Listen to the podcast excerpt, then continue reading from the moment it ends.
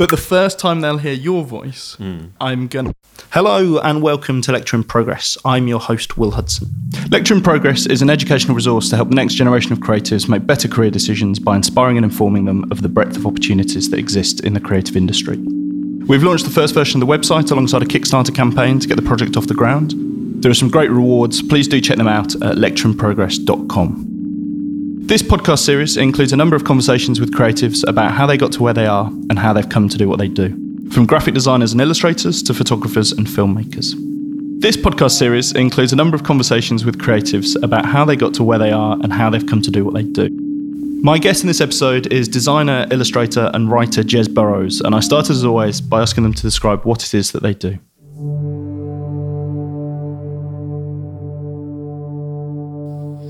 I'm a designer and illustrator on a team at Facebook called In Product Brand.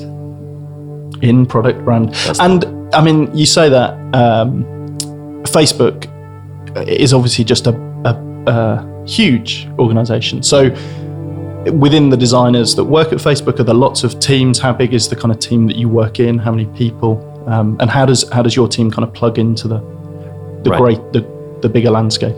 So our team is about uh, eight, believe eight or nine people. Yeah, I think so.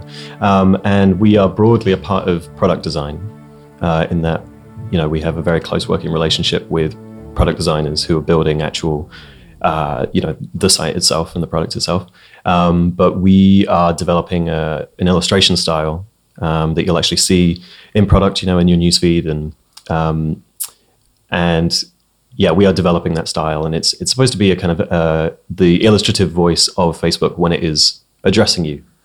Um, you know, if it's wishing you happy birthday, or it's you know it's telling you about like a like a cultural, culturally significant event that is happening. Um, you'll see you'll see this style, and it's it's relatively in its infancy, so it's still kind of being developed. But And how terrifying is the scale at which the work that you're doing, the the audience that that reaches? I mean, it's it's phenomenal, isn't it? The, the amount of people looking at the stuff that you're designing. it's an impossibly high number, and it's it, it is bigger than anything I had previously worked on, and will definitely work on afterwards. So, yeah, it's the number you just sort of phase out, and it's more you're aware of the kind of uh, the kinds of people that you're designing for, but it's sort of all people. so, Yeah. No, I, well, it's funny you say um, about anywhere in the future. I don't know. I don't know necessarily where you could go that you would end up doing work that reaches more people now. I don't I don't think I know either. Let's not Yeah. think. That, I mean, yeah.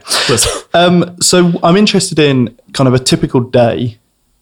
Kind of is it spent on campus in front of a computer, working? How what is a a good day for you? A day that you really enjoy. How how do you spend it? Um, so we have a kind of stand-up meeting every morning, um, 9.45, and we just sort of go through projects that are on the plate currently. Um, and, you know, on our team, there's a couple of illustrators, um, you know, photographer. Uh, we have a couple of cut paper artists, um, uh, creative director, and then sort of design program manager who's, you know, looking at scheduling and that kind of stuff. Um, and, you know, various combinations of all of us will be on different projects. Um, and a day is usually kind of you know aiming for a deadline and delivering assets to what whatever product team uh, it is w- that we're working with that week. Um, so you know, just recently we were working on uh, working with a team that is very focused on birthdays. Um, birthdays is obviously like a, a, a huge um, a huge use, use case on, on Facebook, and there are many different surfaces that it touches. And um, uh, you know, on, a, on an average day, we might be sort of uh, concepting new units that we're going to deliver, or um, you know, some of our the cut paper artists will be kind of working with to um, uh, you know actually build out a set, which will be then photographed and then go through post, and uh, and then there's like a vector sort of like character illustration element that gets layered on top of that. So um, it's a lot of collaboration and, and passing work back and forth, and then kind of um, lots of check-ins with the product team to just sort of be, you know, here's what we're looking at for like color, and here's what we're looking at for, um, you know, these little uh, characters that we call the community. Like, here's what they're doing, and here's what here's how they're like interacting with the objects and that kind of stuff. And and to put it into context, uh, kind of you personally, you're 30, 31? I just turned thirty. Yeah. Just turned 30. Yeah. Happy birthday, Jez. Thank you very much. Uh, did you see your own work? Your if the happy birthday stuff on Facebook? Were you greeted with something that you were responsible for? Um, but you've been out there for uh, almost five years. Is that right? It'll be five years in November. Yeah. So then, if we rewind, kind of pretty much all the way back, you grew up uh, in Devon. I is did. that right? Yeah. Were you kind of were you always creative kid, kind of always sketching, drawing, or kind of what was your kind of upbringing and introduction to creative world? Yeah, I think so. I mean, that's the sort of cliche, isn't it? There was I always had crayons, you know. Well, yeah, great. Everyone- People don't I mean, talk about like, yeah, I was always doing math. Yeah, I was always, yeah. I was always just, just, I just really loved trigonometry. You know, when I was from a young age, I just really liked angles. Uh, no, I mean, I, I was in. The, uh, I felt that I felt a sort of creative uh, urge there somewhere because it was mostly in contrast to, uh, you know, my my brothers aren't particularly sort of interested in that stuff, and, and my parents supported it, but they, you know, it wasn't really in their background either. So, um, I always enjoyed art subjects and English subjects, and and uh, you know, foundation came along, and then I suddenly realized that all these kind of disparate interests that I had um, that I didn't know the names of did actually culminate in something, and it was graphic design. And um, but then even at foundation graphic design, it was a pretty rudimentary definition of it. And Can you remember the kind of the kind of things um, you were doing, or the the the graphic designers that you were kind of were paving the way of going right? This is graphic design. Here, look at these people's work. at sort of foundation level, uh, oh, geez, I I've got a feeling it was probably sort of Jason Munn. It was it was a lot of. I feel like our uh, people who graduated uh, around my age were always a lot of us were really into sort of poster designers and, and gig poster designers, and there was a huge culture of that in America. Um, and you know, I was forever sort of looking up at them a bit doe-eyed and sort of you know Aesthetic Apparatus and and Jason Munn and Jay Ryan and all these people and um, yeah, there was this kind of ridiculous idea that like, oh, that's how you, that's how you make a living. Yeah, bands bands have famously got tons of money. I'm sure that'll work out great. No one ever tells you that at foundation, do they? It's like, yeah, do that work. It looks great. It's amazing. It's it's all that. But just remember, you're probably you might just about get paid enough to print it. Yeah. and not much more than that. Or you wanted to make, um, you actually wanted to make like album artwork, and that was uh, like I distinctly remember that at Brighton, them just being like our tutors saying that is a terrible idea. Just to just maybe if you did it like ten years ago, but no, Probably sound advice. Probably, in yeah. hindsight, they probably a- kind of yeah, the limiting that um, expectation and desire was probably a good thing. Because because that's obviously where we met at Brighton. You were the year below me, Mm-hmm. um, studying graphic design. Was was going to Brighton an obvious choice from foundation? Was it was kind of was it an open day or something, or were you recommended Brighton? Uh, it was very heavily sort of trumped up at Foundation. I mean, uh, the uh, the quality of the course then was like very, it was very well renowned. I think. Um, I think I went to one other open day. I think I went to UE, uh, um, and you know, I think I had an offer from there as well. Oh, and and Falmouth as well. Um, Brighton was just like a nice confluence of things. It, like I really enjoyed the campus, and the course seemed really fantastic, and that open day experience was really really strong. I can remember it still actually, uh, and also just Brighton as a city because I feel like that's that's another deciding factor. Like it felt far enough away from home to sort of be like staking a claim on on my independence. Um, yeah, it just it felt it felt correct. It felt good and exciting. And what do you um, what are your kind of memories of of the work you were creating while at Brighton, or, or maybe the way in which your work changed, or because I I always remember seeing your work, and probably more so in third year as you graduated. It was a very illustrative approach to graphic design. I think that's one of the great things about Brighton is it wasn't, and obviously I think it suits some people more than others, but it seemed to kind of it embraced. Uh, the outcome didn't have to be hugely commercial or it was quite free in that sense. But I think there are a number of um, you in your year who kind of also were part of Evening Tweed, which was a collective that you set up Yeah. during that time. But what what do you kind of remember about that work and how you kind of how your work developed in those three years? I mostly remember that it was dreadful. Uh, yeah, I mean, first year is just sort of a wash, really. I mean, it's you're just sort of it's like growing into your own body. It's like a weird form of it's like extra puberty when you've already done puberty. Uh, God, that was. Not enough people describe it like that. Let's edit that out. Maybe, maybe that's just yeah. Let's replace that with something that sounds really incisive and good. Um, no, I mean, yeah. First year was you're just sort of finding your way, and you. Do, I mean, like I said, in foundation, I'd only just sort of got to the sense that like, oh, this is what graphic design is, and even that was a bit, you know, like I said, a bit rudimentary. Um, so and a lot of those, a lot of those early early projects were about sort of pushing you into corners and being like, you know, understand typography and just like it's not going to be fun. It's gonna it's gonna you know push you and, and it might be kind of dull, but um, you will come out of it with like a, a you know a more sort of rigorous knowledge. Um, and then it got it it did get more illustrative, and I think that was what I loved about Brighton was that even though illustration and design were separate courses, they shared that same studio uh, or shared a studio every single year. And I think consequently that left a lot of the designers who graduated with, if not illustrative sensibilities, then illustrative aspirations, definitely. Um, I don't know if it worked the other way. I'm not sure if there are any illustrators just dying to work with type or like, I don't think it did. No, I don't think it did. And yeah, I wonder kind of the the rationale for that because it's someone like Owen Gildersleeve, who Yeah. you graduated with, who was also graphic design, Mhm. is now a, a very successful illustrator. Yeah. and it's it's interesting that kind of um, maybe the grounding and like you say those sensibilities that maybe graphic design teaches you, but the way in which they actually uh, manifest in your work. Um, are there either specific projects at Brighton or things that you still kind of look at quite fondly as kind of like actually I knew that I was on the right path or track or the work that you were creating did it give you a feeling of going yeah actually this is kind of what I want to make Yeah, there were a couple, um, and I think they were both in third year. Uh, so one of them, oh, so one of the other designers at the time who I was always kind of very obsessed with was uh, Nicholas Felton, uh, Feltron, um, and uh, as I think probably a lot of people were at that point. Um, and one of the pieces that was, you know, obviously borrowing heavily from from his uh, his, his aesthetic was, you know, a big statistical sort of uh, poster of. Um, this album Destroyer's Rubies by Destroyer uh, and that that one was personally significant because it was something it was it was extraordinarily personal and took a, a great deal of sort of time and consideration uh, but then it was also the first time I put something up online that seemed to garner kind of interest and uh, you know I made a run of those prints and sold them and it was my first taste of of watching what um, an online community can do for a career, the career of a, of a designer. I mean, this was, you know, I should really know what state Instagram was in at that year, but uh, probably non non-existent probably non-existent. So yeah, there wasn't the the channels that people were sharing work through online were their own portfolio websites or you know, MySpace MySpace was MySpace. big big back then although Yeah. maybe in your third year it just maybe it's just on the way out but Facebook obviously weirdly is just I think it's starting to become much more in the mainstream of and it kind of um,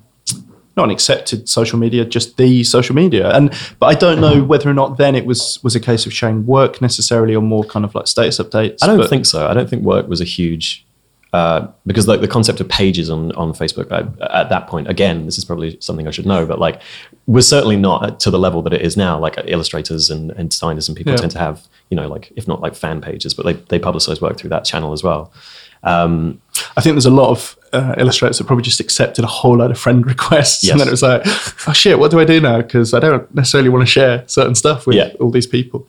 But that I think that was almost borrowed from that MySpace mentality of like friends was almost seen as like a uh, like a currency. I have more friends, therefore I'm more popular. yeah Um, and that still survives like on Instagram now you it, yeah it's a shame. Like I if, if there's one thing that I dislike about this current or the this culture of, of sharing stuff online um, particularly in design illustration it's it's it's strange how much those numbers mean to people uh, and it can be quite damaging when you're just concentrating on those numbers.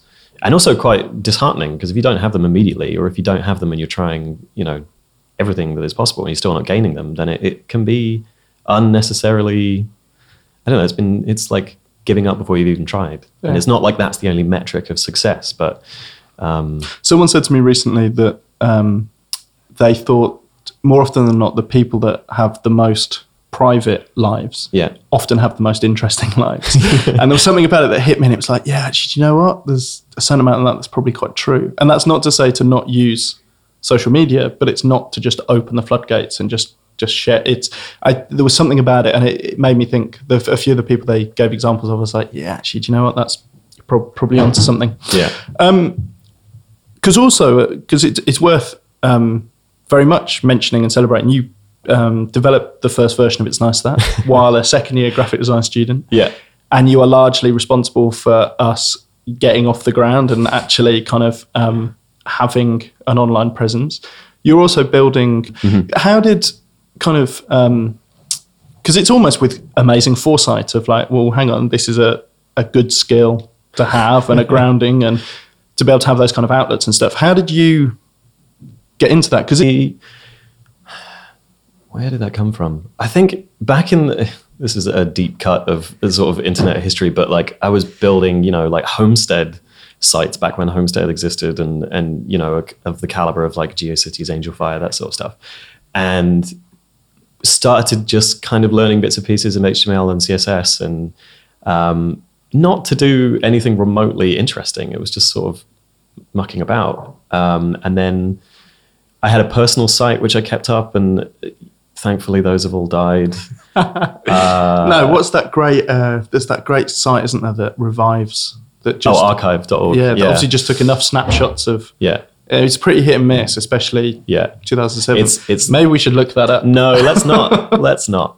It's thankfully mostly miss uh, where my old personal sites are concerned. But but that was probably the the groundwork for that. And then um, and it, yeah, it just came in very useful when I was building the, the Evening Tweed site, and and It's Nice That as well. And um, yeah, that was yeah. I kind of kind of forgot about all of that stuff, or I take it a little bit for granted, just because I never. It's not something that I certainly no expert in it, but it was a useful tool there for a while. And you, I mean, you built stuff that was robust. It wasn't. It didn't feel like it was kind of rough around the edges. It was No. always like, yeah, cool. Let's get on with this. Yeah, we spent many hours in that bedroom. Just uh, oh, that's That's a weird edit. That's- okay. Hold on, steady on. But yeah, moving things to within a pixels. Oh, okay, never mind. I was diligent, is what I'm trying to say. I was very diligent. Yeah.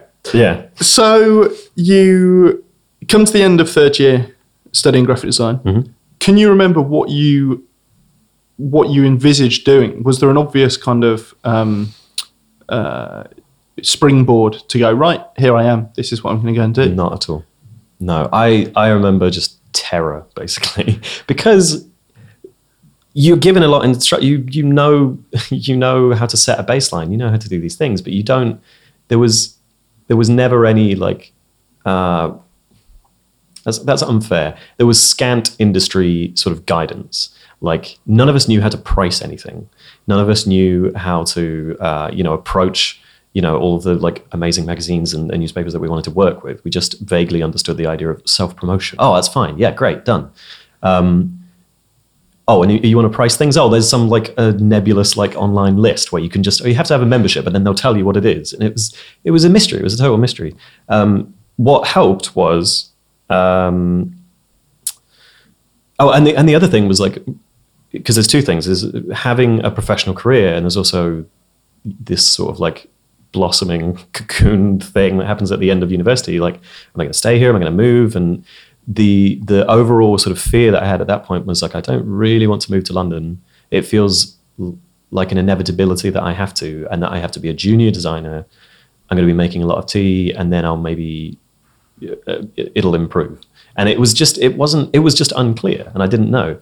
Um, and plus, at that point, I wanted to do more illustration anyway, so it didn't it that didn't really make sense as a route for me. Um, uh, yeah, so the site the site was up, and art directors were already looking at it, and I think it was a few months before we graduated. I had a um, it was basically one of my first commissions, and it was a recurring spot in the New York Times for I think three months on a you know like a health and wellness column. I mean, that's not a bad kind of first commission. I mean, it felt like insanity to me to be doing that, but it was it was really bol- it really bolstered me. It was like, oh, I, well, maybe this is fine. Maybe I can do this, and and I. You know, we left and everybody basically moved to London, and I moved to Edinburgh because my my then girlfriend was living there, and um, and it seemed to work out. Like all of us got sort of our own personal sites and started just making more work and getting more commissions. And you know, the quality of the work was variable, but um, it was there was uh, you know there was there was there was stuff happening and it was getting updated fairly regularly. Um, And do you think? I mean, the New York Times kind of it is. Um, it's an amazing first client, but in terms of the rate that they are offering? Presumably, because they're so established, it was like, here's the job, this is the fee. There wasn't necessarily that much negotiation at that stage, No, or no. And I didn't feel that. I was like, I just graduated. I'm not going to be like, no, I think we're going to, we're going to make that number a little bigger. Yeah, no, that was never going to happen. let But- me put you onto my agent and just change the phone Yeah. from your right ear to your left ear. Hello.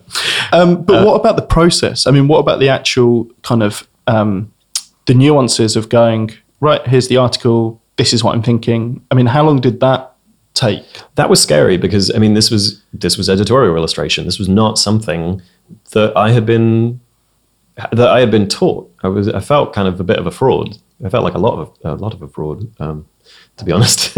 uh, and also, you know, the New York Times turnaround is is super quick. So you would get an article about something like I don't know IBS or something really really good. Uh, rabies was one I remember once, um, and you just you interpret it and you send sketches, and you I just kind of muddled through with without sort of hopefully without letting them know that like oh I'm very junior at this, but you've you've asked me and you have you have enough faith to commission me for it, um, and it it did a lot for my sense of my sense of self worth and my kind of like confidence in myself. Like oh I've just done three three months for a New York Times column. It's like I mean now uh, I feel like art directors are way more savvy and way more um, they know where to look and they they really not to say the art, art director that hired me We had no idea what they were talking about, but I mean that's But I do think, even just kind of reading between the lines, you kind of to have a website up that shows the work, that shows simple things, contact details. You- can you can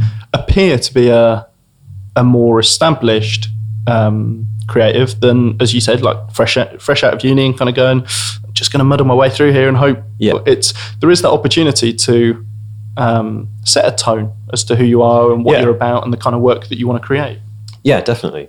Um, I think that, like what I had at that point, which was the website that got updated, and you know, little like news blog or whatever it was, like that was that the the tone and the sort of the um, what that presented to the world is kind of what I see Instagram t- accounts doing now. It's like you just have this steady stream of new work, and it's like, oh, it's for so and so client, and here it is, and um, it's it's it's interesting. I don't see a lot of I don't look at a lot of portfolio websites anymore. I'm not sure whether it's still they're valid. Like our directors are still looking at them. Um, but you know there are there are other surfaces that people immediately go to, like they're going to Instagram, or if if it's you know it, possibly they're looking at Dribbble or Behance or any of these other networks. But um, It's weird when you talk about the size of people's audiences. It's weird how occasionally you can.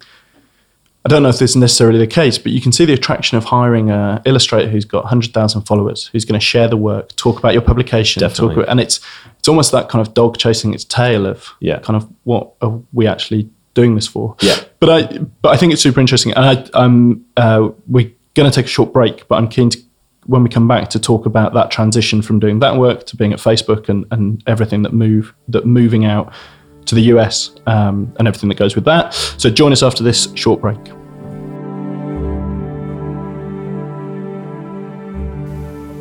Thanks for listening. I just wanted to take this quick opportunity to tell you a little bit more about Lecture in Progress. Lecture in Progress is a resource to help the next generation of creatives make better career decisions by inspiring and informing them of the breadth of opportunities that exist in the creative industry.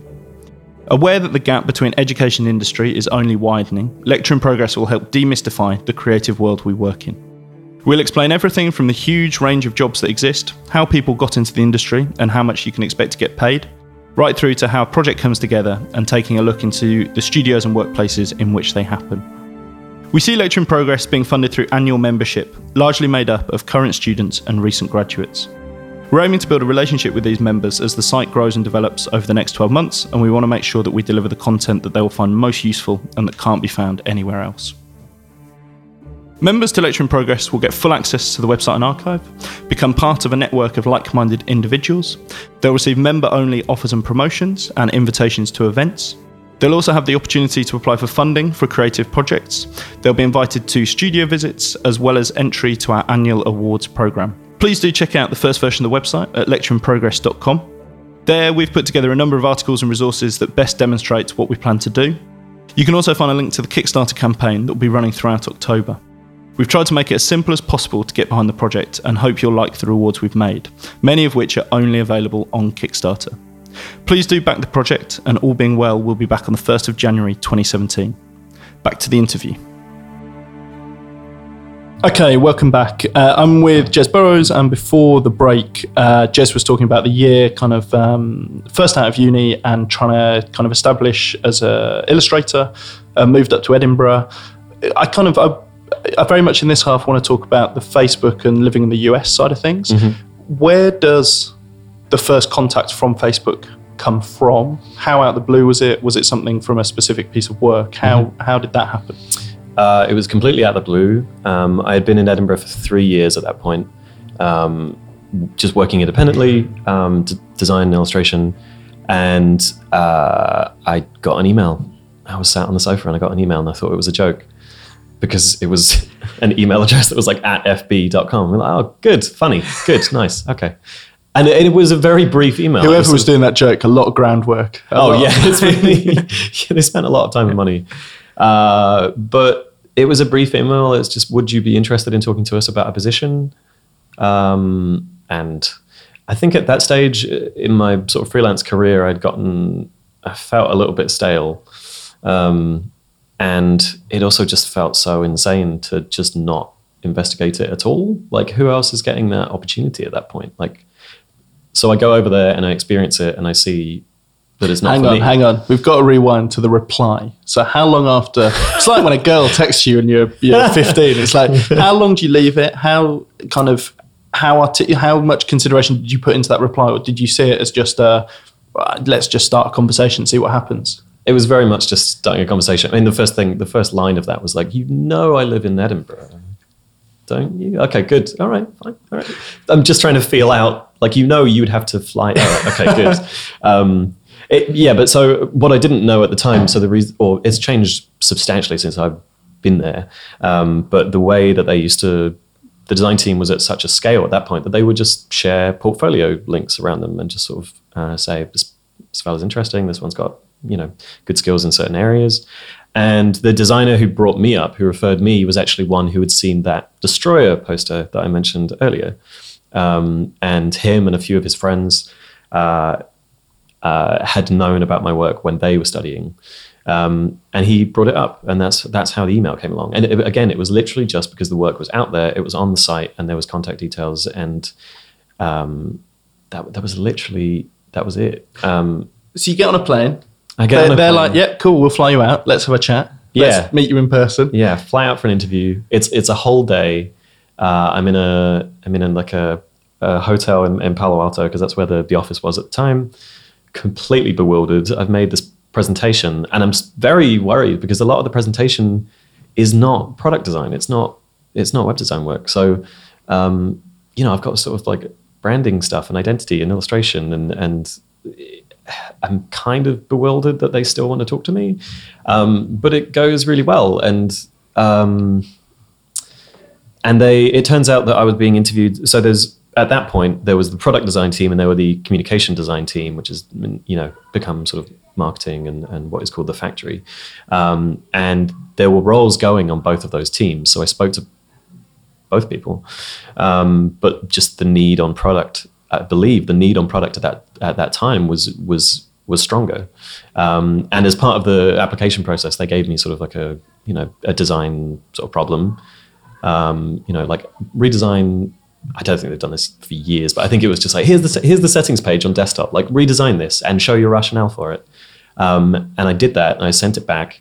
Um, this was before the interview. This, this was, before yeah. the interview. Yeah, I mean, it had been so it, it, had been established like date and stuff, but it was like let's do this. Um, and uh, and then I presented that like at the at the actual uh, after I'd gone through my work as well, and that was of a standard that they thought was promising enough to be like, well, let's take a chance on someone who has a more traditionally sort of print background and put them on the product design team, um, which I think is something that subsequently they've become more more relaxed with. I feel like the first, you know, 10, 20 designers at Facebook were they knew how to code. They knew they knew how to to work the code base in you know no problem and i had i had no sense of that did whatsoever. that ever come up about the your knowledge of working with codebase yeah i mentioned it several times just to be 100% clear like i have no idea like like, do you want to see some old GeoCity sites? Like that's that's about the caliber that you're dealing with.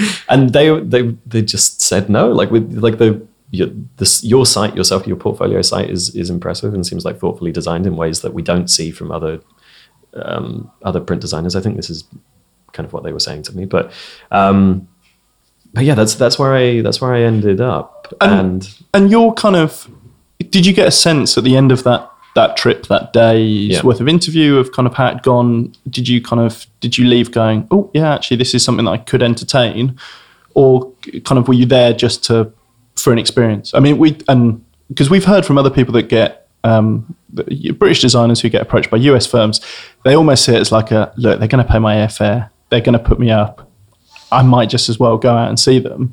Or did you kind of, or did you have a desire then of going, oh shit, this is something that actually is really attractive and something I really want to do? there was, but it was it was because it was so unknown. Like I literally didn't wasn't really sure what the like I knew vaguely what the position was, but I didn't know the day to day of what it would be and what I, I would be working on. So really, it was there was a possibility that actually the position would be really interesting and would be. I think at that point I was looking for something that was seemed challenging and outside of my wheelhouse, and I'd been doing a lot of editorial illustration and getting progressively more sort of down in the dumps about it, and wanted to do something that felt uh, that felt more current, that felt like if it went well, it would be a good foundation for for other things. Um, and so yeah, I, it, it felt strange to to not in, at least meet them halfway and be like and find out what it was actually going to entail. Um, and then I got there, and then obviously you know, um, it's a very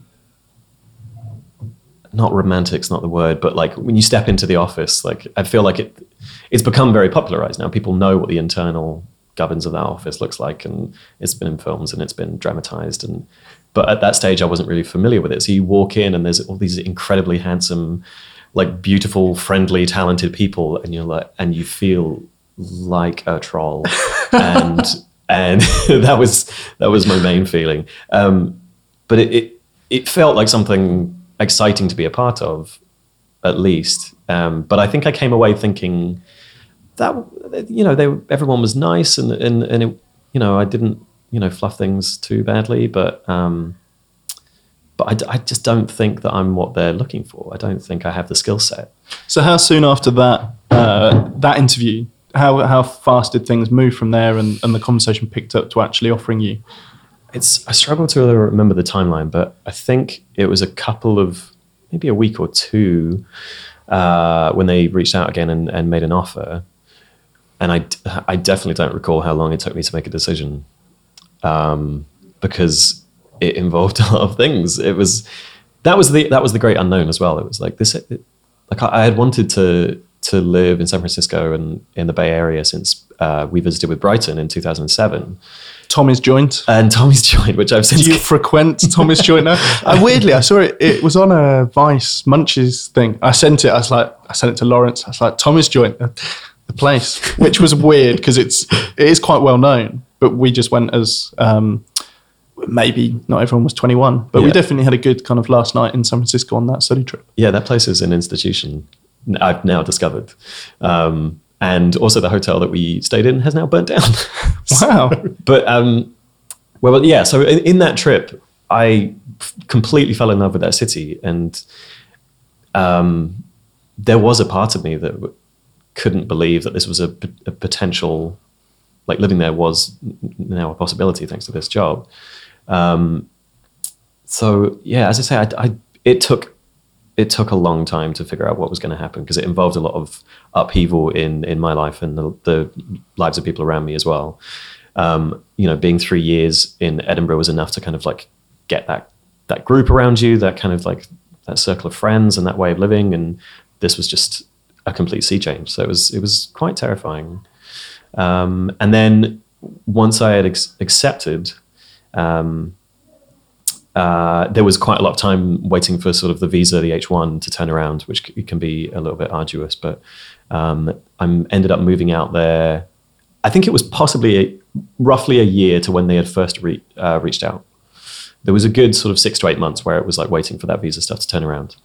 Um, and then I went there November 2000, the end of 2011, um, and have been there ever since. And what I mean, it, it's funny you use the word kind of the romantic. Um, That's not quite the right word. no, I know, but it's It really, there's something about it that is just very compelling and strange and and um, different.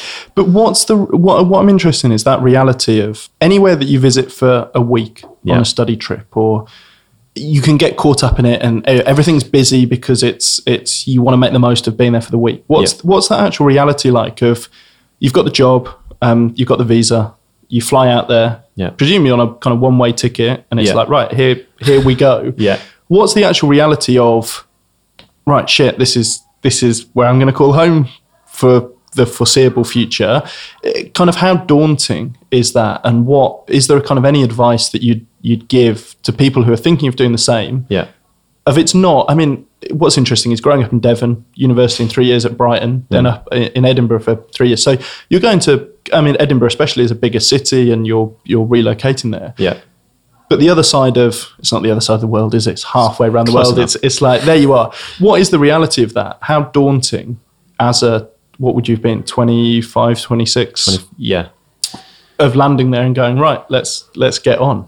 it was incredibly daunting in just all areas. Like the work was work that I wasn't not not prepared for, but it was something that was brand new. But people had taken a chance and believed that I had sort of potential to like fill out that role quite well.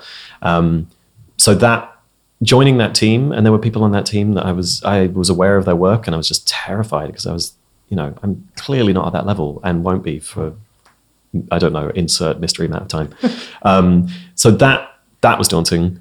Um, but just the strangeness of moving to a brand new place, you have left, you move away from everybody you sort of know and love, and that I won't lie, like that first year was really quite tough. Um, just quite lonely. I mean, it's a weird thing to be in such a beautiful city, and and to feel to feel anything but but sort of you know glorious and happy all the time particularly because it, was a place that i'd wanted to be for a lot for a, ever since 2007 so yeah that first year took a while um, but what actually ended up happening uh, was i moved away from the product team um, and i joined uh, another internal team called the the analog research lab um, and that was started by a couple of the earliest designers um, ben barry and, and everett Katigbak. and it was it was strange. It was like walking into a workshop at, at Brighton again. It's it you know it's like an internal print shop. You walk in and there's screen printing and there's letterpress and there's it just smells like art school again. And it was it that was the captivating thing. And I walked in there and I could I could sense it immediately. It's like oh this makes so much sense. And was that something again? Was that something that you were you were kind of um, internally identified as someone suitable for that team, or did you kind of stuck your hand up and gone, "Yep, I'd be quite up for doing that"? I think at that point it had just sort of been uh, Ben and Everett and uh, another designer, Tim Bolonix, sort of in, in part. Then it, when they moved to the new campus in, in Menlo Park, which is a lot bigger than the old Palo, Palo Alto campus, it became more legitimized. It had a space on, you know, there, right there with a garage door, and it was huge, and it, there was an allowance for it in the architecture. So, um, uh, and there was a position opening up, and I was aware of it, and I think I'd just gotten to the point on the product design team where it was it, I was I was struggling I think. Um, and designers on that team subsequently have told me that like that's it wasn't really it didn't seem like a struggle to them. Like they felt like if I'd continued with it it, it would have you know it's just a, it's a learning it's a learning process.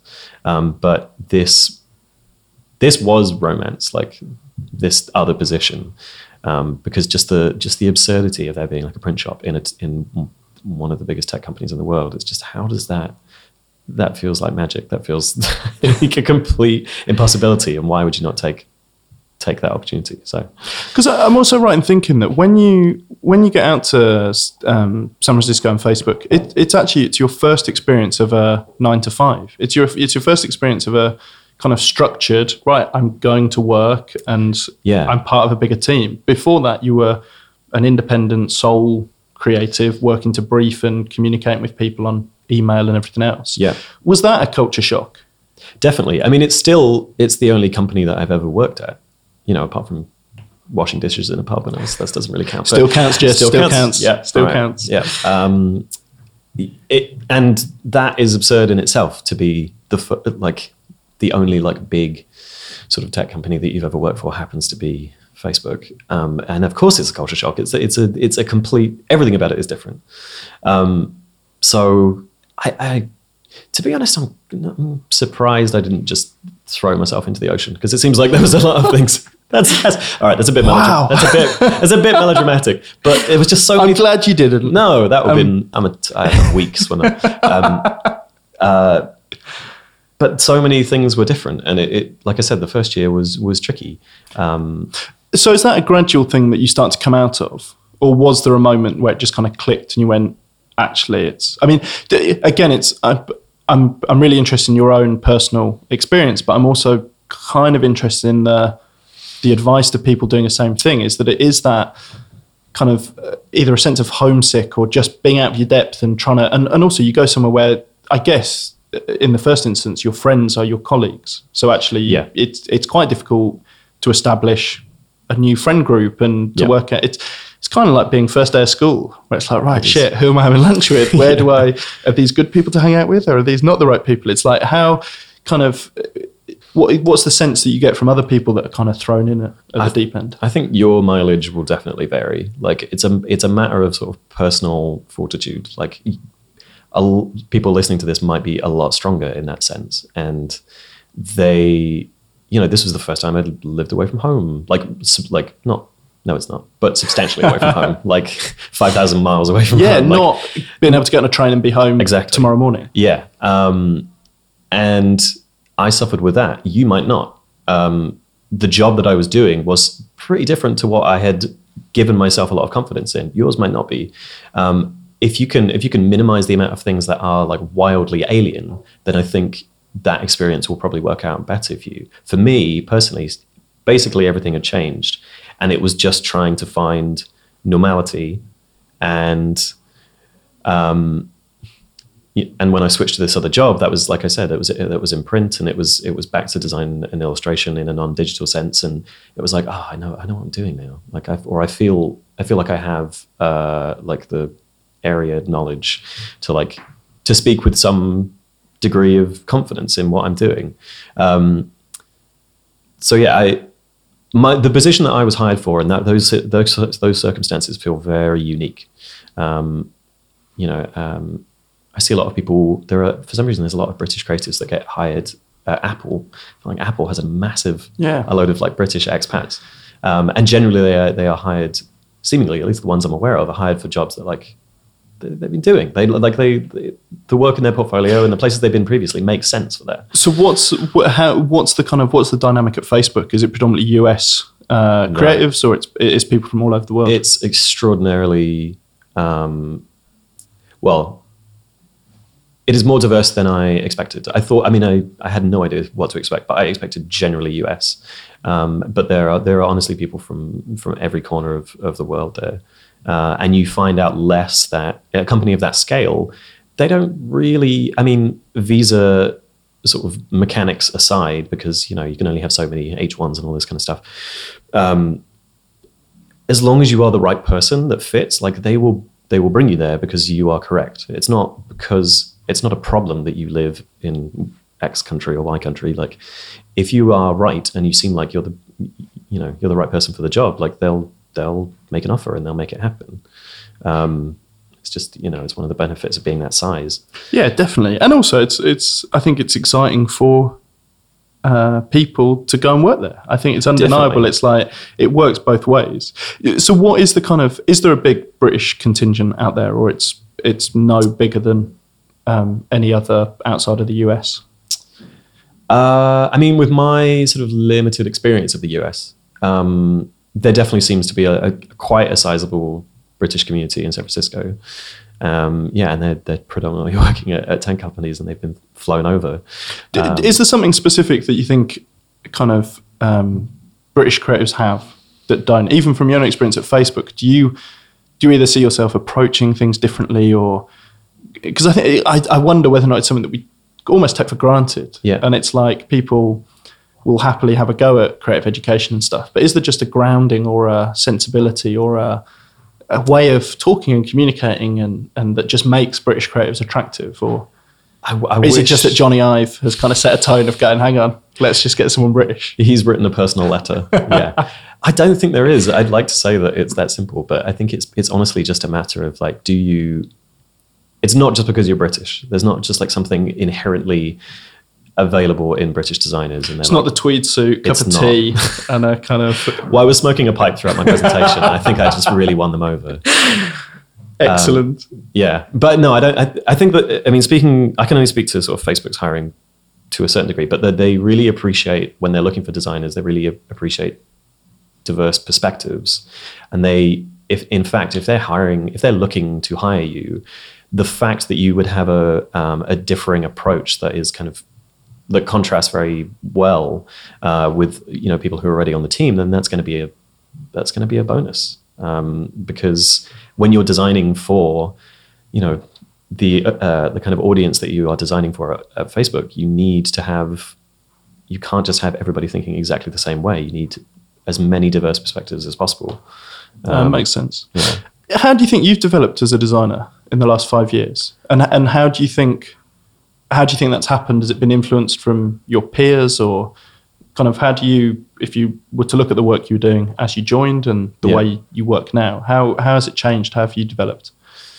Uh, there's there's a confidence there that definitely wasn't there in the first year, um, and there is a um, I feel I feel like I just have a better vocabulary in expressing decisions and justifying things, and um, you know there's a there's a lot of critique that goes on over there, um, and as it should be, and you know the more critique you do, the better. To be honest, I, feel like that's true.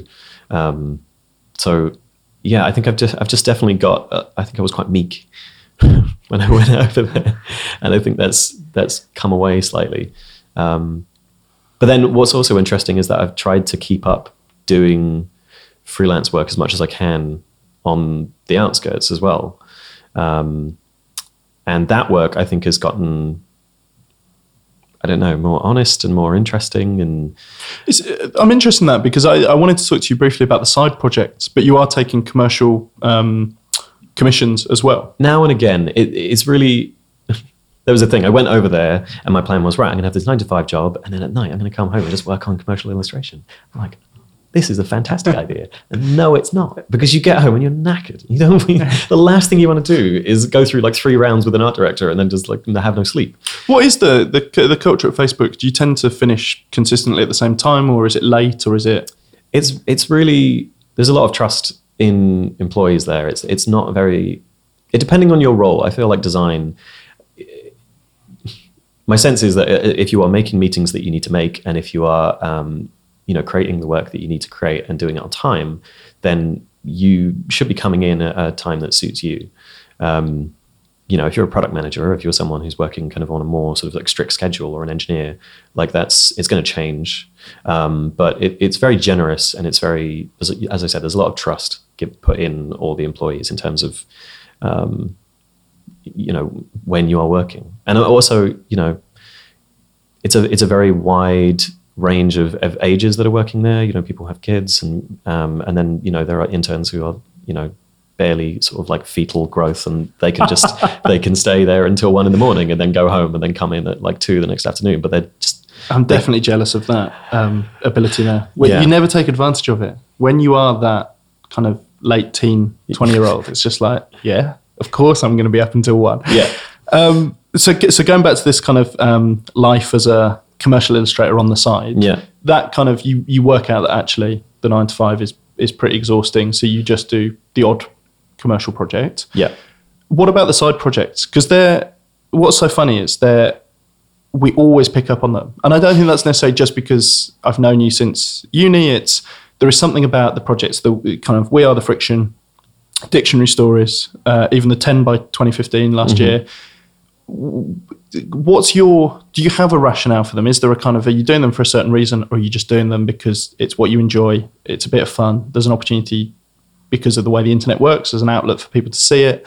What is your kind of motivation for the side projects? I think there's a few different things. I mean, so dictionary stories is is is a writing project, and that's not something that I ever do in my day to day. And it's something that obviously I've done other sort of you know projects working with fiction in the past, and I've always loved it, and I've always wanted to do more of it.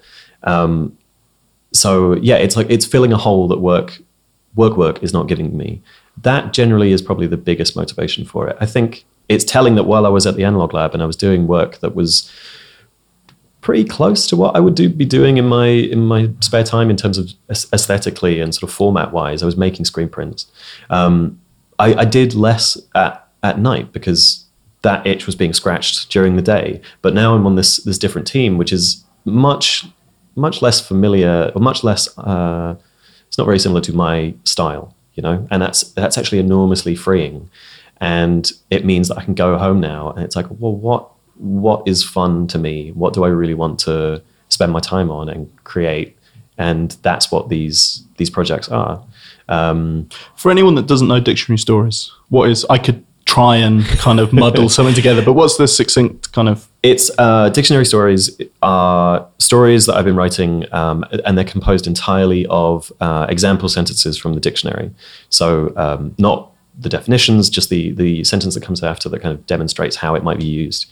Uh, so it's yeah, it's uh, like kind of like a fiction sort of like jigsaw puzzle, and they're very short stories. They're sort of between 100 and 200 words, um, and uh, yeah, it started off. I, it, so it started off actually as a zine. I did a there's a an event in San Francisco called SF Zine Fest, and um, I had done a bunch of zine fairs, and I liked that whole community. Like I did that a lot in Edinburgh, and I just wanted a a writer, an idea that revolved around writing to to turn into a zine, and that's what this was.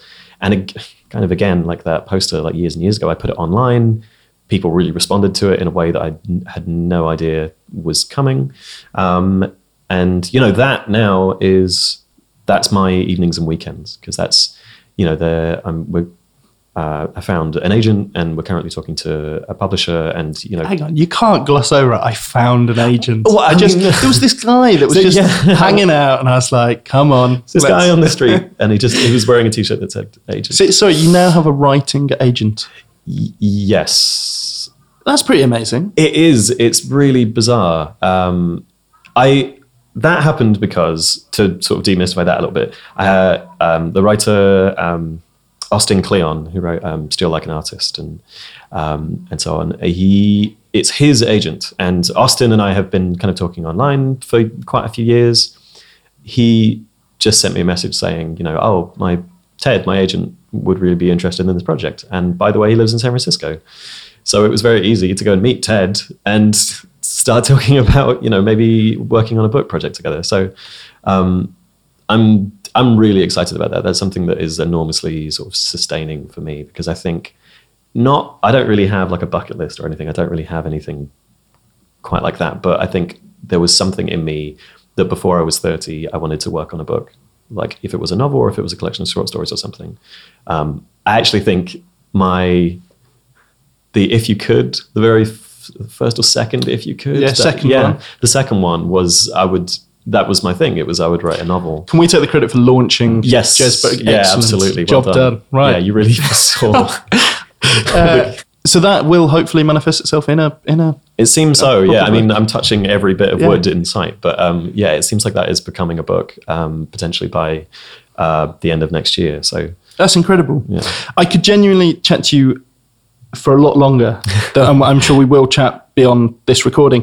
The, the final question for this um, first series of um, profiles and interviews we're doing is when you look back at your kind of career to date, is there anything that you'd kind of you look back at and go, I'd have probably done that differently? Oh. uh, can you edit out the sort of 10, 20 seconds of silence that's about to be me because I have a terrible memory? Um, no, I, I,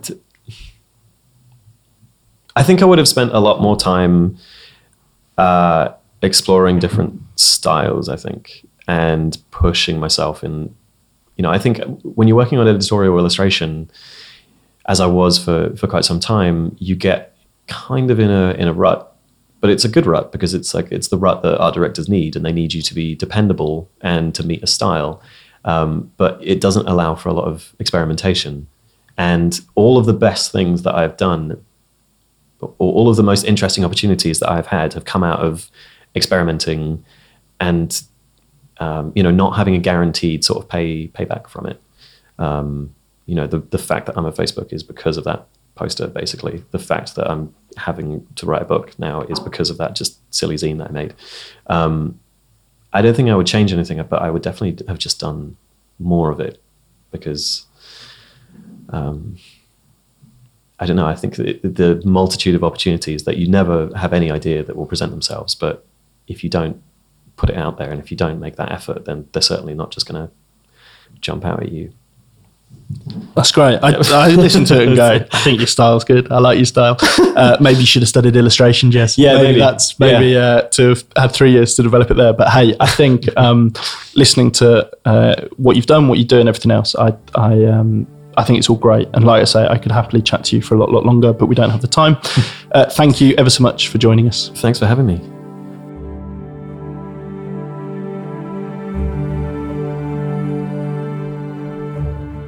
A big thanks for listening to this episode of Lecture in Progress. The music and sound for this podcast was produced by the wonderful Zelig Sound. Zelig produced some of the best original music and sound design for commercials, TV, and films. Check them out at zeligsound.com. Do check out the rest of the series on the website at lectureinprogress.com. Do follow us on Twitter at lectureinprog for updates. And please do support the Kickstarter. Thanks for listening.